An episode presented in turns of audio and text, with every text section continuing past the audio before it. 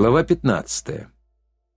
О том, за что людей, в особенности государей, восхваляют или порицают.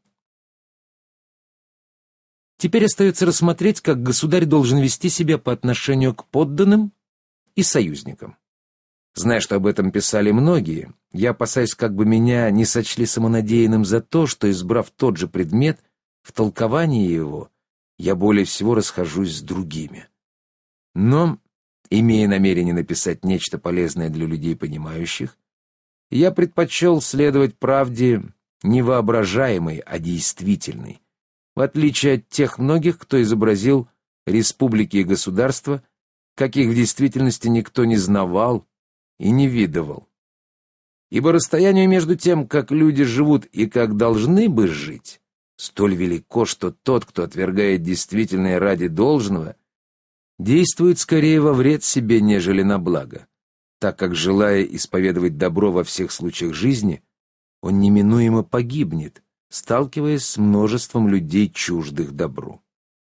Из чего следует, что государь, если он хочет сохранить власть, должен приобрести умение отступать от добра и пользоваться этим умением, смотря по надобности. Если же говорить не о вымышленных, об истинных свойствах государей, то надо сказать, что во всех людях, а особенно в государях, стоящих выше прочих людей, замечают те или иные качества, заслуживающие похвалы или порицания.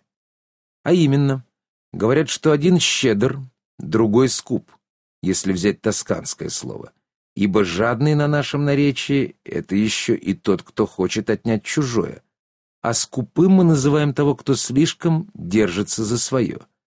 Один расточителен, другой алчен, один жесток, другой сострадателен, один честен, другой вероломен, один изнежен и малодушен, другой тверд духом и смел, этот снисходителен, тот надменен, этот распутен, тот целомудрен, этот лукав, тот прямодушен, этот упрям, тот покладист, этот легкомыслен, тот степенен, этот набожен, тот нечестив и так далее.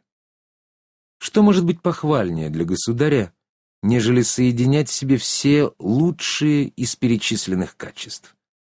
Но раз в силу своей природы человек не может не иметь одни добродетели, ни неуклонно им следовать, то благоразумному государю следует избегать тех пороков, которые могут лишить его государства, от остальных же воздерживаться по мере сил, но не более.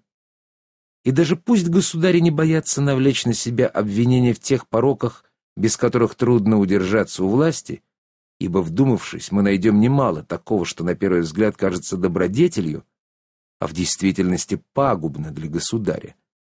И наоборот, выглядит как порок, а на деле доставляет государю благополучие, и безопасность.